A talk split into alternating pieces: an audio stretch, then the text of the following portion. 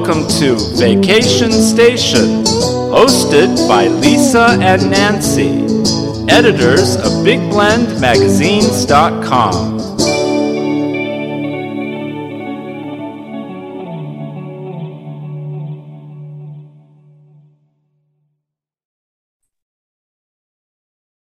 Hey, everybody, welcome to Big Blend Radio's Food, Wine, and Travel Show with the International Food, Wine, and Travel Writers Association, who we call IFTWA because it's easier to say. But um, I encourage you to go to their website, ifwtwa.org, especially if you're a travel writer or a travel association, a tourism entity.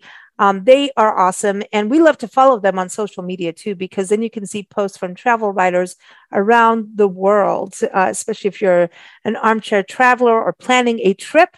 It's a good resource. So you can check out the hashtag uh, IFWTWA. Today's show, we welcome award winning author and travel writer Jessica James. And we're excited about this conversation because she's focusing on a um, iconic place in American history. Gettysburg. Um, and I encourage you to uh, go to her website, pastlanetravels.com. She has a whole section for Gettysburg. She's written a ton. She knows Gettysburg. She lives in Gettysburg. Um, it, Gettysburg is in Pennsylvania, very also close to the border of Maryland. Um, but we also have a great article that she's written uh, for our site, nationalparktraveling.com. Uh, many of you have probably heard our podcasts on different artists through the National Parks Arts Foundation, done residency there. We, we've covered a lot on Gettysburg for, I mean, since day one, uh, especially even with the National Parks Arts, uh, National Parks Conservation Association. So um, anyway, we finally did get there, Nancy and I, in our Love Your Park store, but um, it is always cool to hear an insider view from someone who's lived there and knows it well about what to see and do. So, welcome, Jessica. How are you? I'm great. Thanks for having me. So, how many people want to call you Jesse James? I had to, I had to go there because I've been doing yes. things on Jesse James lately, and I'm like, no, that's a different folder than yours on my, my, computer. I get it a lot, but they can remember my name that way, so I'm good yeah. with it. Did your parents think that when when you were born, like Jesse James? I don't. I don't think so. I think they just like the name Jessica. It's a good name. It is. It is. It, there, well, there's something about Jessica. It's like a. It's still feminine, but at, the same time strong in that name. To me, yeah, I think so. I think.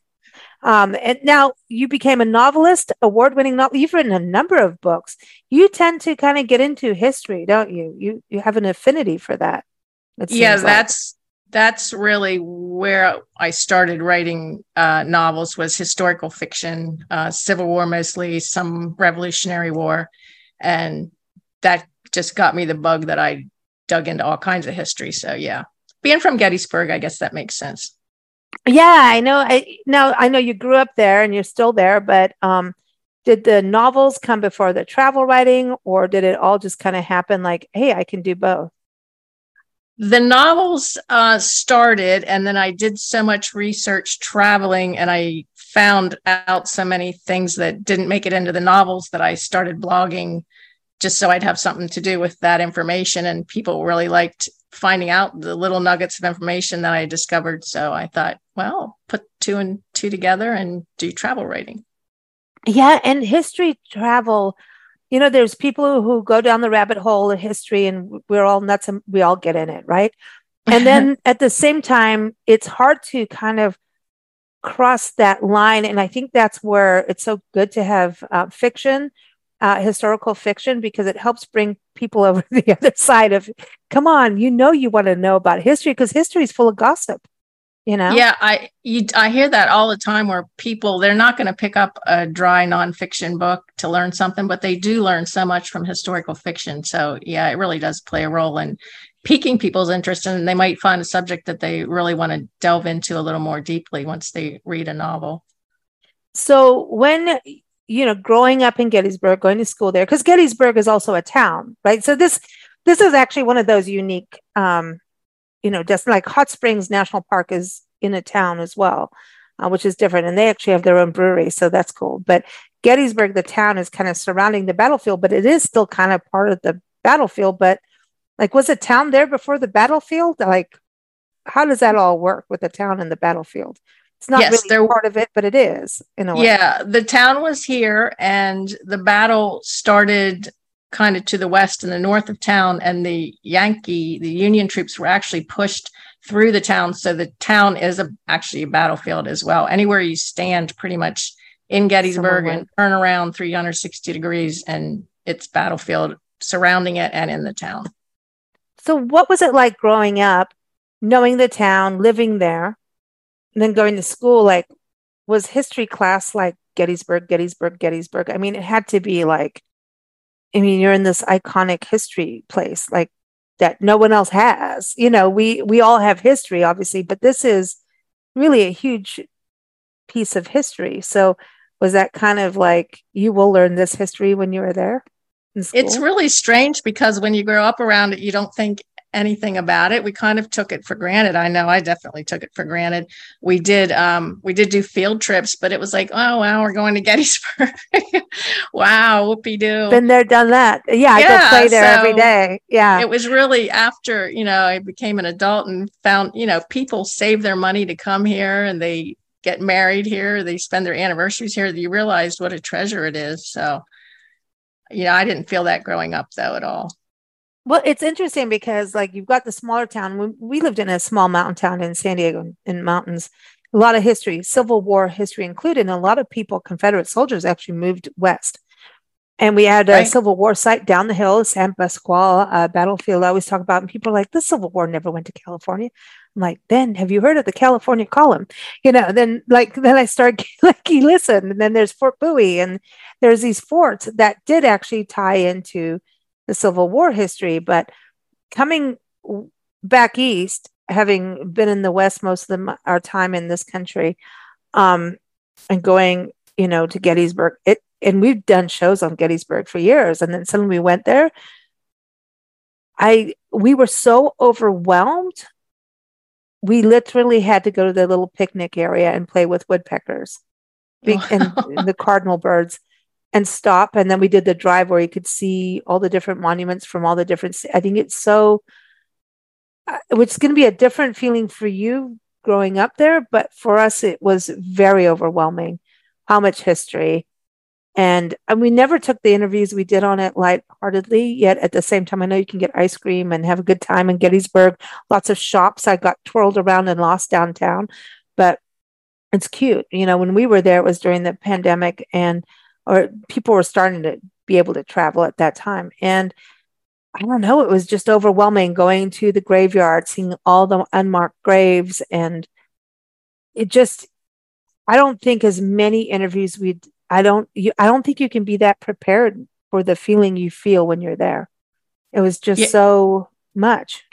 Yeah, I think a lot of people get that. And I'm more when I travel now, anywhere I'm driving across the battlefield or even in town and I'm near a building that was there, it, I try to imagine what it was like because it was just a small town and it ended up with 50,000 casualties plus horses, thousands of horses. So the impact on the town's people, which is another part of the battle that doesn't always get talked about. A lot of people go to the battlefield, but they're starting to push now the civilian experience because it was such an important part of the history. Mm.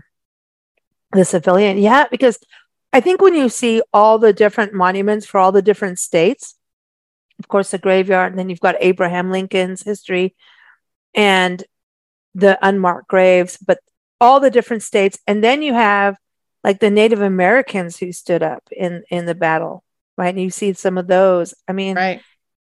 that's pretty huge, you know. And I just feel like I almost don't want to, you know, when they say don't step on the grass, man, I feel like that there, like don't step on it.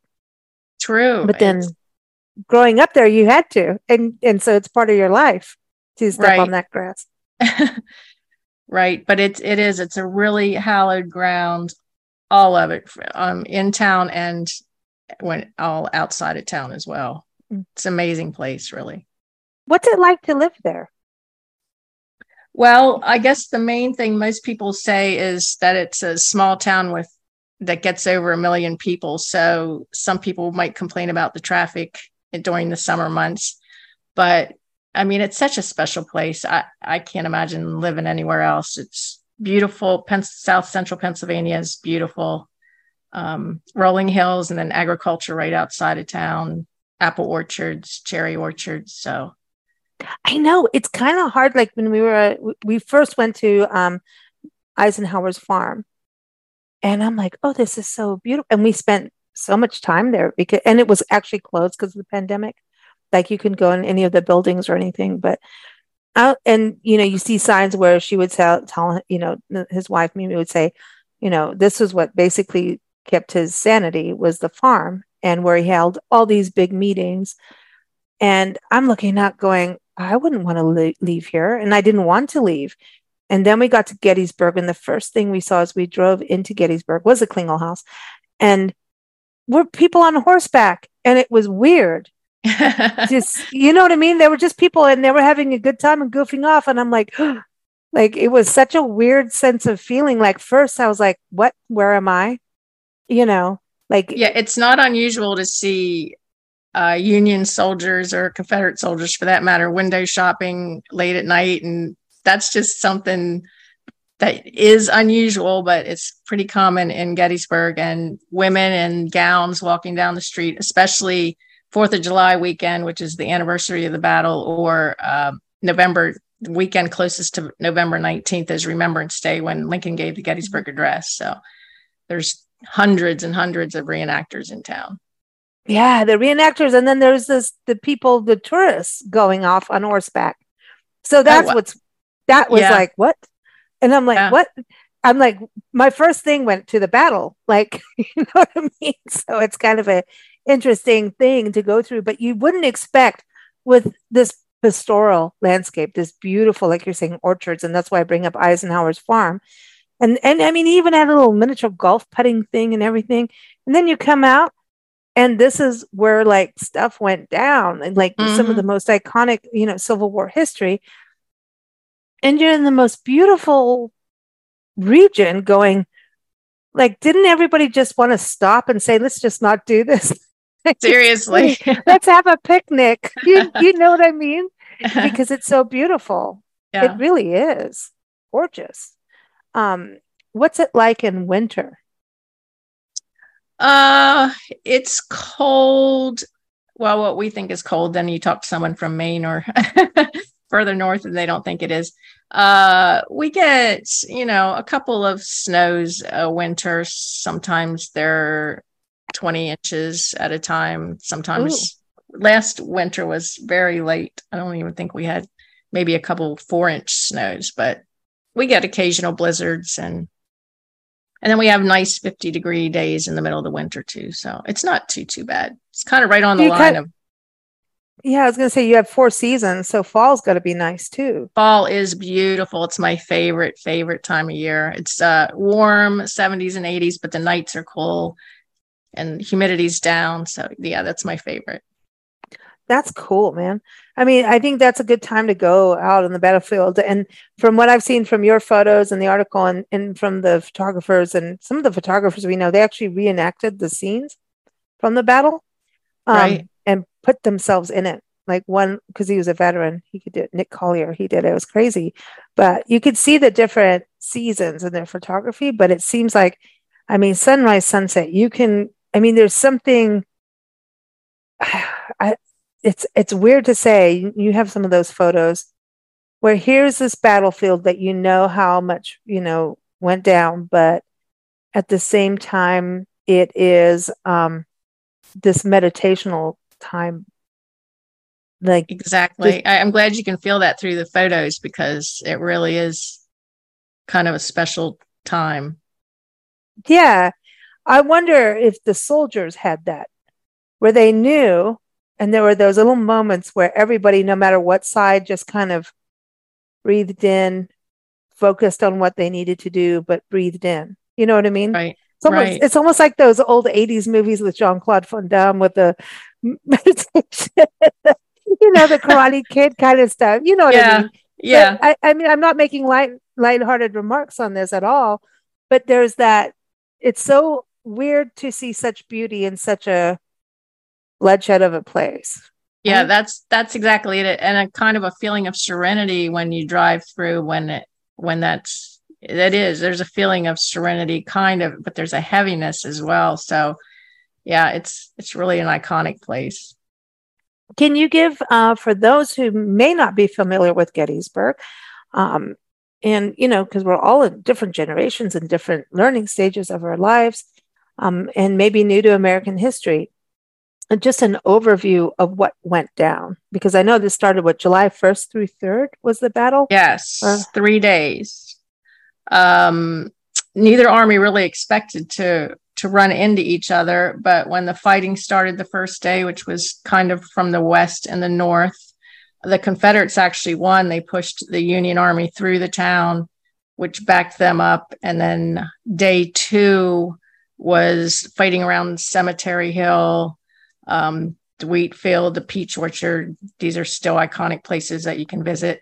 And then day three is um, Pickett's charge when the Confederates were had the low ground. The Union by then was on the high ground, a little round top, and um, that added ended with a Union victory. So the Confederates then retreated on July fourth. Wow, and it's amazing, right? Like just it's huge it's huge what went down. And so this happened in your town that you live in.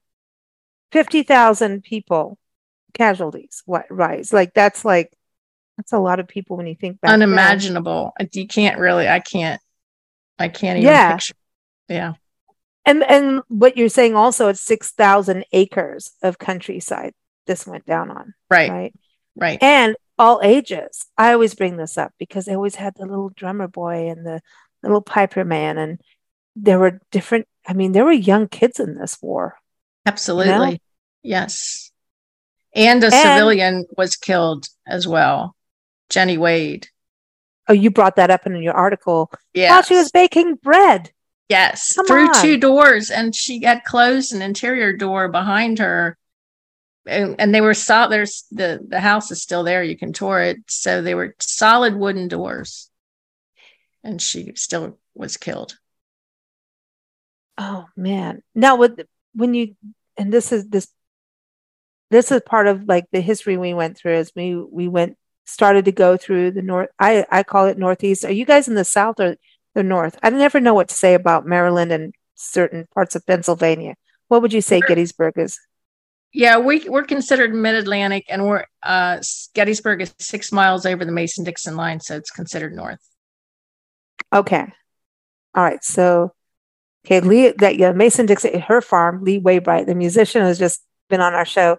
Her farm was on the line, so she's got north and sound and uh, south in her backyard, and sound because she's a musician.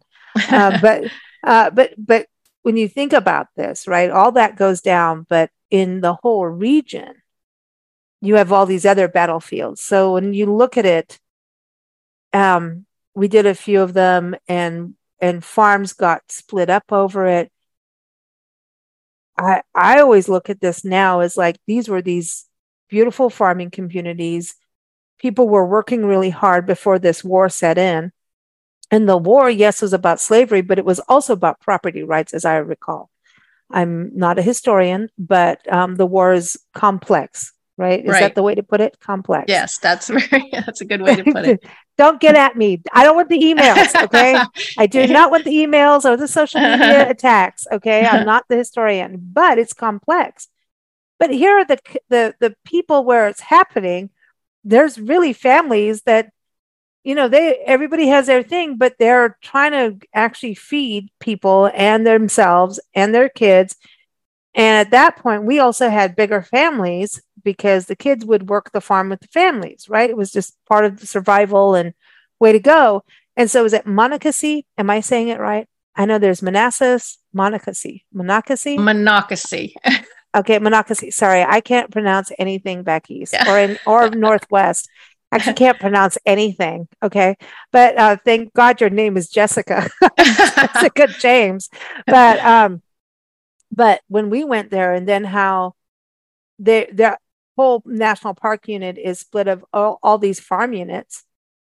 And some of them were involved with um, African land too and slavery. I mean, there's in and oh, there's a whole other thing, underground railroads and everything. But um, it blew my mind because these people were in their farmhouses with their kids while the battle is going on outside them.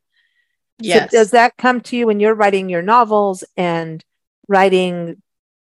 I know you're you travel too, but you definitely write about Gettysburg. You have a whole section on your site, on your blog, um, about that when you talk about the lady that got killed um, while yes. bread. Yeah, well, everybody in the town pretty much. Uh, there's a story. One young lady, Tilly Pierce, who uh, I think she was 16 at the time. She left the house in town because they all the fighting, of course, was in town, and went south. And she ended up like right in the middle of the battle. Then on day three, so they were scurrying, you know, around. Nobody really knew where to go, and a lot of them ended up just in their basements. But uh, I can't imagine the sounds and the things they saw. I know. Did they know it was coming there? I mean, did the there, town know? No, there had been rumors that Confederates were around, and they uh, the, there's ratings from residents who say they were just so tired of the rumors they were kind of ignoring them. So when it did, they they kind of knew, but then when it hit, they had no they had no oh, idea that that's like one of those holy crap moments. Yeah, yeah, get down. Yeah, and they have, and they have basements, which you don't have in the Southwest. You don't have basements. Right. Right. You know, you have to like look out your Adobe window and go, ping, I got an arrow, you know. But um, yeah, I mean it's it is different that way, right? And so that's what's so interesting too about the how forces move back and forth. But like in Gettysburg, here it comes, and you can go in the basement, at least with the kids. How do you tell your kids to be you know, don't worry, be calm, it's fine. Yeah. When you know deep down, and they were so much younger than as parents, I think, too. Yeah, absolutely. Yeah. Oh, man, I just, uh uh-uh, Shanae. I've been through some stuff in Africa and stuff where there was some nervous times where I knew like you, you, you, this could be it, you know? Wow. But, um, I always think about these battles and the people that were on them. And it just always seems that they took over farmland. You know, I was just at a Civil War battlefield in Oklahoma, a Honey Springs. Nancy and I went there. It's part of our Jefferson Highway um, programming. And it, it, I mean, it's the same battle, right? And at that time, and it's very connected to Get- Gettysburg and Honey Springs, Oklahoma. Holy cow. We had obviously North and South fighting, white, black, and Indian families wow. fighting against each other. Families, same families in this one battle. Wow. Insane. It, this, the stories are, I mean, uh, and we're not even, we're not close to capturing all that story because there's an amazing documentary that was done in their visitor center. They just got there, uh, finally is up and running and amazing, state of the art um, interaction when you look at the documentary. It comes to you at all like three sides. Oh, wow. You know? It's pretty cool. Like, you know, someone's talking to the right and then on their left. So you're like, oh my God, that must be what it feels like, you know? Um, really well done. And I think that's where some of these museums and sites have had to really go to ex- to have the experience because you've got all the monuments, right? Which I think are beautiful and make you stop and pause and think maybe not for a young kid, but if you have something interactive to experience, you're going to go, oh, like this stuff went down. So, on that side of it, can you tell us a little bit about that, what people can experience? Because we certainly didn't get to because of the pandemic. I think they opened up the cyclorama thing, um, that art that, um, which we've actually done a show on, and artist Victoria Chick did an article um, with the the big painting, that 360 degree painting um, yes. of the battlefield, which we didn't go into because there were busloads of people going in, and it was during it was still pandemic, and we're like, eh, I don't think we're going to go in one room with all those people at that time. But um, can you tell us a little bit about that? Yeah, that's worth seeing the cyclorama. And then, um, well, just the whole National Park Visitor Center is kind of a place to start. Um, and they have a great bookstore and gift shop there as well. Um, from the civilian point of view, the Jenny Wade House kind of takes you through and really makes you understand how how hmm. this affected the residents. And there's also a Shriver House Museum, which um, they had a family, so it tells the story of how the family got separated and it's kind of heart wrenching. But you go through the whole house that you can see how they lived in 1863. And um, then the newest museum is uh, the Adams County Historical Society Beyond the Battle. And that has a great, like you were saying, with the kids, um, interactive display where you sit in it's as if you are in the basement the um, you're hearing the crashing you're hearing the family talking and getting more worried about the and it gets louder and louder and stuff starts breaking so oh wow. that's a really that really brings it home and makes you understand how the effect of the battle on the local citizens are you saying we have to go back yes i, do. I do want to go back i do want to go back because i think the first time like i said i were, we were like so overwhelmed because it was just you know uh, and and at the same time i, I want to go because there i also felt like there was so many stories um and from all the different people we've interviewed on on gettysburg i felt like oh i like you know 20000 rabbit holes and you must feel that with what you do as an author and writer like do you think you you could never run dry with Gettysburg of stories in a way. Absolutely. Like- I just did a story. The whole other component is the Underground Railroad. And because it's so oh. close the Mason Dixon line, it was kind of the first stop. So um, there was a McAllister Mill that is a documented Underground Railroad site. So yeah, it's an endless, definitely an endless supply of stories. Oh, wow. Wow. So, writing fiction, tell everybody a little bit more about your books and where they can get them and what you've written so people can know. Well, my first novel was Shades of Grey. Um, it actually came about when I Not was 50 living... Shades of Grey, a little no, bit different. No, it came I just had to clarify. or my novel was out before that one, but my sales went up during that because people got confused and they were a little really confused when they started reading a Civil War novel. But anyway, um, and I just re-released that as a trilogy. That's kind of my most famous book. Um, it's about a Confederate spy and a Union, um, actually a Union spy and a Confederate cavalry officer. And then I have um, Lion of the South and Above and Beyond, and they're all available everywhere books are sold. You can ask for them in your library. What's your author website? for everyone to know? Uh, jessicajamesbooks.com. And everyone, I'll put this in the show notes, no matter where you're listening to this. Um, you know, on all platforms, but we'll make sure it's in the show notes. And also, uh, Jessica's, I do want to call her Jessie. Jessie I have had to like really like train my brain for this interview. Uh, but I'll put that in the show notes too for our article. But, you know, writing these stories, I mean, when you're doing research for like you i mean obviously living in gettysburg right you've got all this real history you know you're in living history um, does that help you with the research of knowing what was around when you know did they have typewriters there? Did they have this? Did they have that? So you know what to you can set the scene with in your books. Um, by being in gettysburg you know what was going on at that era? I think the thing that helped me most with being in Gettysburg was being able to go to reenactments and talk to reenactors, sleep in a oh, tent. Um, yeah. I actually went to the 150th and kind of slept outside. And so I had people riding by my head in the middle of the night on patrol, which I never even really thought of, but they were they were doing patrol just like they would have been doing. So, and you hear the bits of the horses jangling. And I mean, there's really no way to get that without actually experiencing it. And that's about as close as you can get is going to a reenactment. So, and talking to those guys that are, you know, they're really historians because they know everything about the clothing, the books, the cooking. So, yeah, that really did help me.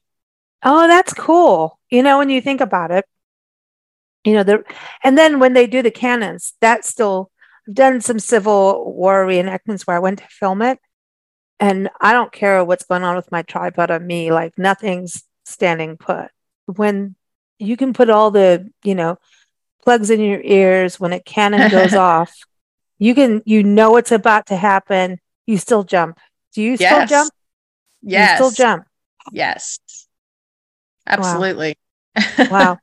So what what about the African American experience during the Civil War? When they do Civil War and reenactments, I hear a lot of you know commotion over that. Like, can we also show the African American experience? Is is that something you've seen in Gettysburg or your other travels? When I go on your site, uh, pastlanetravels.com, I see that you do really cover history in different, especially in the southern states. Have you seen any movement to show more of the African American experience? I actually have seen a lot. Um, most uh, the towns I go to are also offering because I'm always going to historical towns, so they they almost sure. always have an African American experience. And I know in Gettysburg during the Remembrance Day parade, which is just a parade of reenactors doing different regiments, they do have the African American regiment that um, because there was they did fight for the North. Mm-hmm. They are represented and they're taking part. It's really neat to see. Am I off on my history? Were the Buffalo Soldiers and that, or was that after? After. Hmm. Yeah. After. I do love the Buffalo Soldiers and Charles Young. I always give a shout out to Charles Young wherever I can. You've been, you know, it's really interesting going on your site, which I know you've you've won an award for like being a top blog for U.S. history, right? Um, yes, on your site, travel um, history. Yes. Yeah, I love this because you you you look. One of your categories is trees, I love that. tell everybody about the Getty, since we're talking about Gettysburg, Gettysburg Witness Tree. Tell everybody about that. Yes, I'm a big tree person. I love. Oh, so are we. Going, oh, oh my gosh! Everywhere I go, I, I have to stop and see trees. Down south, it's it's so neat because the live oaks are like 300 and 500 years old. Uh, but anyway, in Gettysburg, we do have trees that are 150 years old. So they witnessed the Battle of Gettysburg. There's one well, there's two on Baltimore Street that also witnessed President Lincoln walking by. So to me, that's just a living connection to that period to think that that stood there at the time when mm. President Lincoln went by. And you the know, battle trees got well, you see, I have the same thing with trees and horses because they took bullets. Um, through through wars and trees did too and then people go carve their name and i'm like dude mm. Why do you have to yeah. do that to the tree? They don't need any more. And they provide us with good air. Um, I mean, even where we are, you know, as we travel the country, we we pet sit, and so we get to hang out with the animals which we love and and do our work like what we're doing now.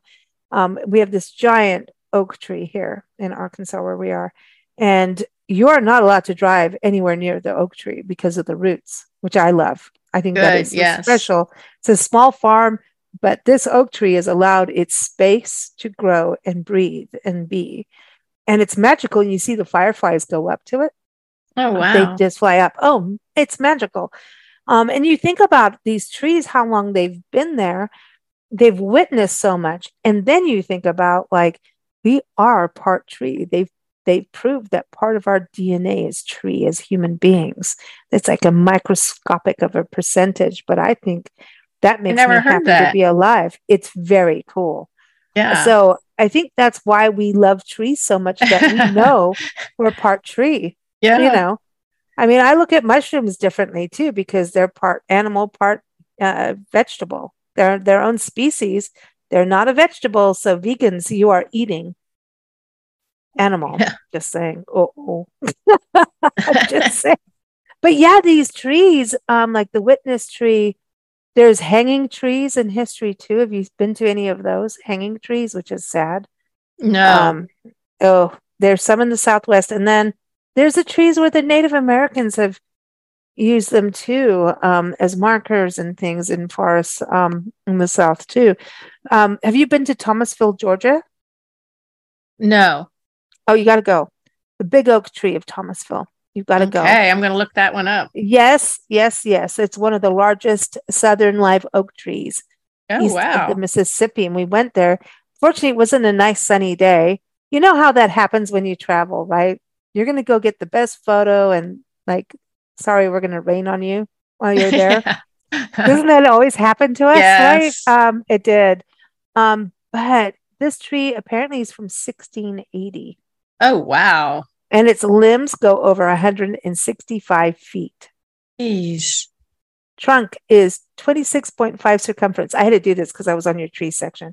But, I mean, when you go there's a magnificence. But you did the Angel Oak in South Carolina, which we haven't Yes. done yet. And oh, that like that looks gnarly. Like you want to go sit in one of those limbs, don't you? Yeah, it's a, it's amazing because and that is kind That's of a, a- spiritual thing because they just say so many people I mean, way like I I forget how old that was. Some people say 500 years, some people say more. So it was all kinds of Native Americans had they had ceremonial things there and it's really amazing.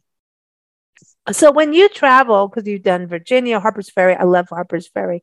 We spent one night there, and I need to go back because I don't think you can't just do one night. I mean, you no, can't. especially if you want to hike. I want to go back there and hike some more. There's a lot of trails all around. Exactly. We were we stayed at a bed and breakfast called Rock Haven, and they don't even serve you breakfast. They have it in your fridge in your room. Like Oh, they wow. know everybody gets up early and hikes. That's Right. what she said.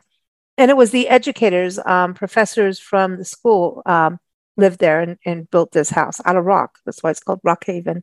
And I hope I'm getting the name right, but it was a, a few years back. Um, but it was awesome. And the gardens and everything. I mean, just it was, it is amazing how when you see these southern, well, I'm going to say it's south, right? Am I going to be wrong? Am I wrong yeah, about that, I'd say it was part of Virginia. So yes, south. I never know what to say or do. I'm still learning my Southern and Northeast history here. I'm always having to Google, like, am I right? And no, you're not, uh, no matter what, I'm wrong. But I mean, it was just amazing how they built up and went through wars all at kind of the same time. It kind of felt like if you were living during that time, it had to be kind of disheartening and hopeful all at the same time. What would you Right. do you think that? Like when you're writing and you're going from character perspectives, what do you think your characters were going through at those time frames, those eras of feeling, of living and being and trying to, you know, you have families and yet it's so hard. It was I when I I've read a lot of firsthand accounts, and I'm kind of amazed at how hopeful, like you said, hopeful they were. I I don't know how you stay hopeful in it in some of the circumstances that they had, but um, that is kind of the main thing that that I get out of it. Hmm. I wonder now if maybe I think we're still hopeful. I do believe that. I think we are um, in general because like we deal with so many people one on one and travel so much that we communicate with so many people and read things and beyond the mainstream news. And I think if people could do more travel and communication with locals, that they'll see more hope. What do you think? Absolutely. That that hits the nail on the head. Yeah, traveling and getting to meet people and getting to really immerse yourself in their town and and learn the ins and outs and where they eat and what they do and uh, that yeah, people could learn Yeah. a lot. too. I, I think it is because because at the same time, when you read history and you see how we repeat it, it's scary too. Because you could lose hope if you keep reading history and how we repeat it. but then you've got to realize there's a lot of heroes and survivors and people that stood up for the right thing. And there's always there's always the devil, right? And there's always a hero and a brave person and people doing integ like just really good acts that um when you we go to history to learn what to stand up for and how to do it and and people are so brave that they will do it whether or not they're going to live Yes, that's amazing. And when you when you do get caught up in what's going on today and think it's it's terrible, you just have to look back at history and think this is nothing compared to what people have gone through and how many courageous people, like you said, have stood up and i know. Now we could have a cold and not feel well. And like walmart would deliver things to your door not that we want it from walmart i'm not giving them a plug at all but like you could have thing anything delivered to your door depending on where you live. I don't know if you can get things delivered in gettysburg but you can in most right. urban places have things delivered to your door. You know, back in the day, if you weren't feeling well, good, well, good, good for you. you know, hopefully, you know, especially if you're the mom, you know, good luck Yeah. on that, right? Yeah, my my husband is a, also kind of a historian and if someone complains about doing the wash he always says really? You know you throw it in the washing machine and push the button. It's not like you're oh. out there with a washboard heating the water up and you don't so. even have to split your laundry anymore. Like really i know leave the towels out. Like don't put towel that is a that but even now you could put all of them in. It doesn't really matter. You know what i mean? It can't like, get any easier than what it is really yeah. Oh, it's the dior. I'm on your website again. Yeah. Everyone, travels.com. It's a diorama. I kept calling it the cyclorama. It's a diorama. Well, there's a, a cyclorama. cyclorama. There's a cyclorama too. Yes. Oh, okay. Okay. All right. I'm getting there. I'm getting there. I obviously have to go back. Nancy and I need to go. Yes, back. you do. There's just so much. It was one, and we did spend so much time at Eisenhower's farm that we really did. Have you, you've been there, right? Yes. It's, Oh, and that's we, that's a it's that's beautiful. a nice place to visit at Christmas because they do they oh. decorate that for the holidays. So, what happens in Gettysburg over the holidays? Did they do anything? They do. There's a Chris Gettysburg Christmas Festival the first weekend in December, which they close all the streets down around the square. They have um, jumpy houses for kids. The stores have special sales. Um, it's a big festival friday saturday and sunday live music all that kind of stuff. And uh, you know the museums and things they all go all out decorate so. Mm. so tell us a little bit about your travels out. Um, i know you're a member of IFWTWA obviously this is what we do with these shows and the international food wine travel writers association you've been a member about a year or so. Um, what what led you to join? Let's let's join talk about that for travel writers listening in about um, the benefits of being part of an organization for writers. Yeah i heard about it at a conference. I knew someone else who was a member and she told me about it and i looked around and joined it and it's really been beneficial. The um, press tours the um, they have webinars that are really helpful to people who are writing all aspects of, of being a travel blogger traveling and um, it's just a good place to uh, network with other writers and learn about places really that otherwise I wouldn't know about. So it's really been and beneficial. I think you bring up a good point because I also want listeners who aren't travel writers, who are travelers, to understand that travel writers have to do this stuff, and you know, the more they do in in professional um, organizations. It's like, you know, you go to a store and you see that they're a member of the local merchants association or chamber or something like that, that they're taking the extra steps in their business um, to do the best thing and be part of the community. So, um, travel writers will do this, photographers, destinations, they all want to work together to get the information to you. And that's what's interesting. You know, people go, Oh, you've got this wonderful life of having free travel and writing. And, um, uh, it's a little bit more than that. I'm just going to say. And organizations like IFWTWA really help, and uh, the CVBs, the visitor bureaus. Um, it's a whirlwind when you go on these trips, but then you get sucked into stories and and um, it's a lot more work than what everybody will think, yeah, right? it really is. I mean, it it it's enjoyable because because you do get to see things and learn things, but it is very hectic and very um, there's a lot of work involved, to put it that way. But I think what's really cool is that as travel writers, we get to have tours that the general public don't always get because people there there's a limited resources in in like you know you're not always going to get to see this behind the scenes tour because museums can't open it up to the public um, right. for temperature reasons for an archive for all kinds of reasons, like maybe not having enough staff or, you know what I mean? There's just some things that are hidden and right. it's not, not to be rude, but it has to be. And that's our job. Exactly. That's, that's why it's so important. Yeah. That we do it so that we can at least give people the information and, and get the kind of the behind the scenes look at things. Hmm. When you travel, do you try to stay more in the historic kind of places historic hotels, eat in historic restaurants, and kind of keep everything in a historic theme?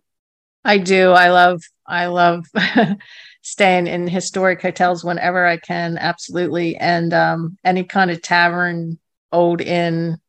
I love eating and um, being able to to go to those as, as well.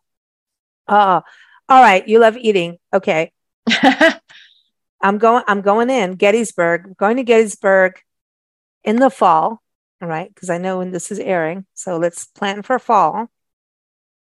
Perfect. What is, what would you do on a day in Gettysburg? I know you know it so well, but like you, the local insider, what is a must do in Gettysburg, like in the park, the battlefield itself, that you say go do in this fall?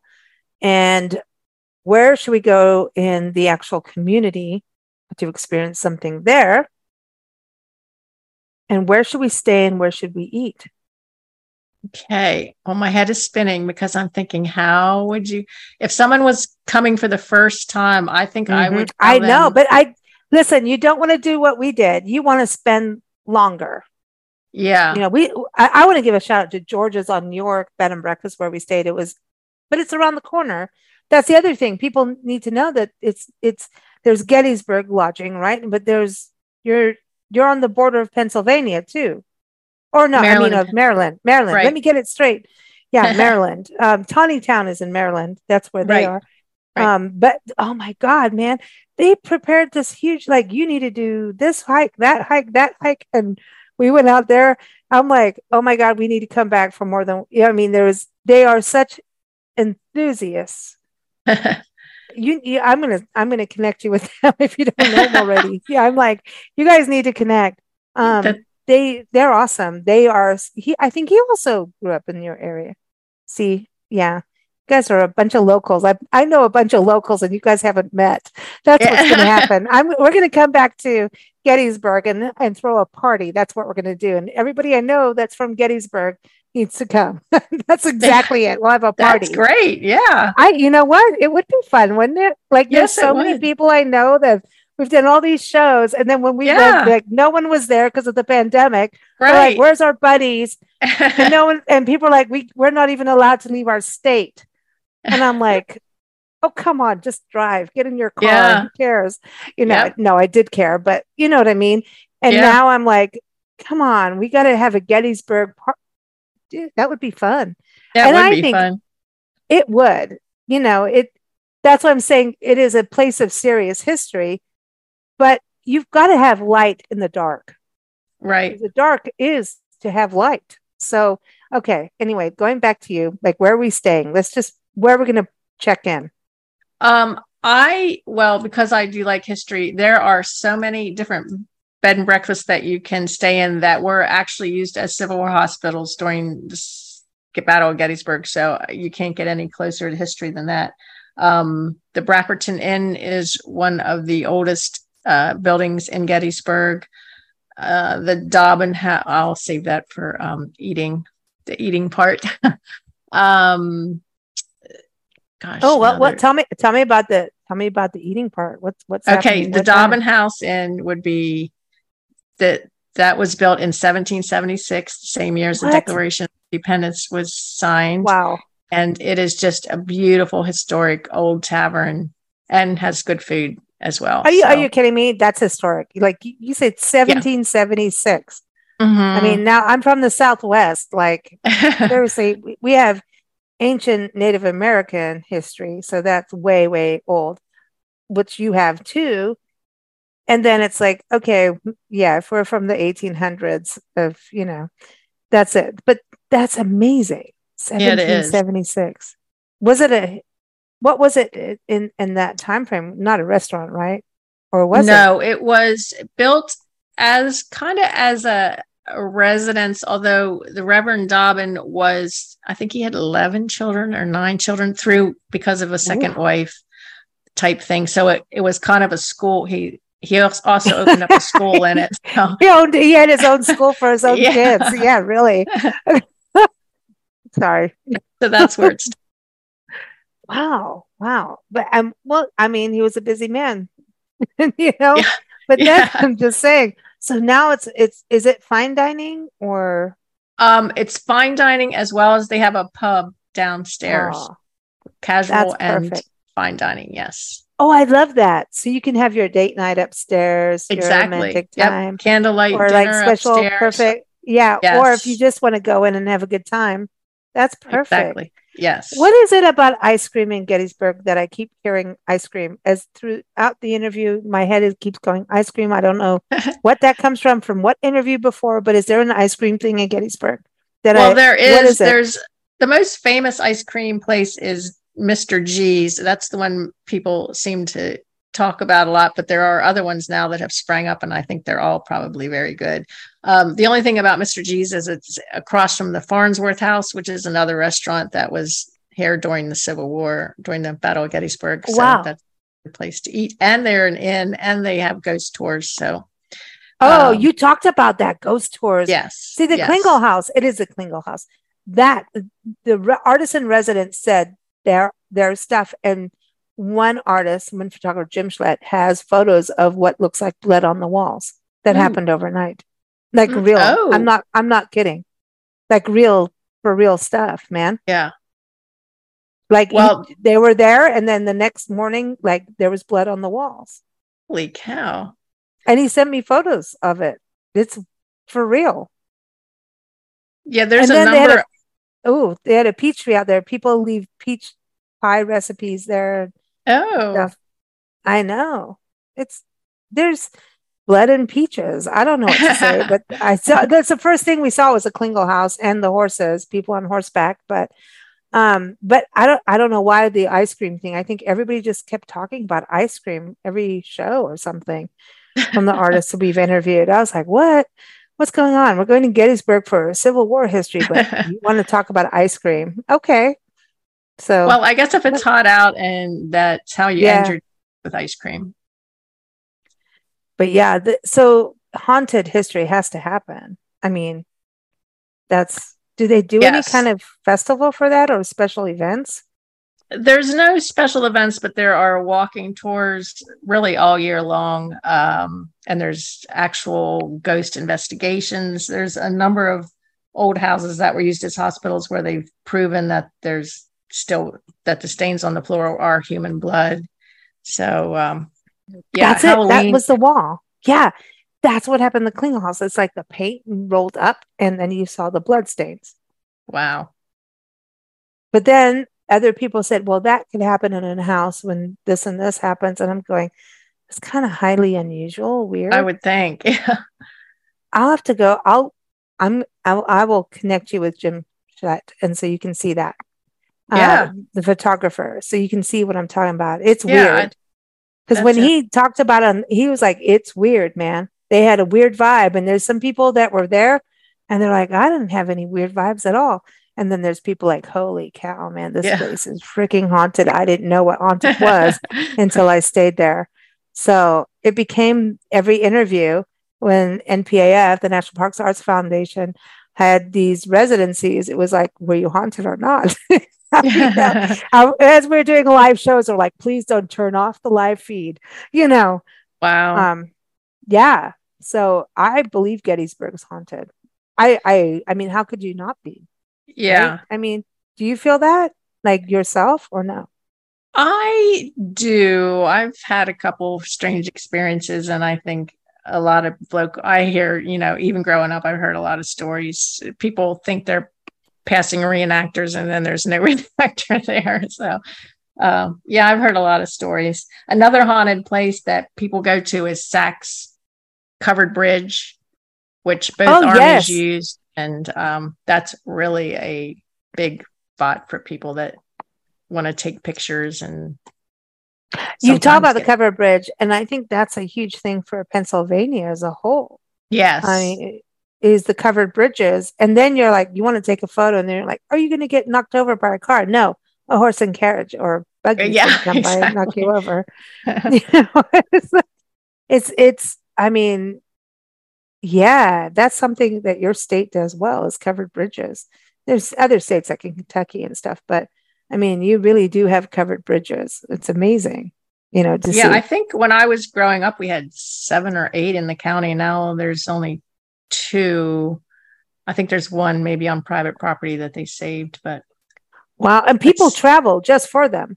Yes. They yeah. they travel just for I mean it's like people travel just for cemeteries and you know people travel just for covered bridges, you know, and and because it's part of Americana. It's our nostalgia and yeah. it's sad when you see them go. You know, it's like Yes, it- neon signs on Route 66 are all going down and you know, um it's part of our heritage.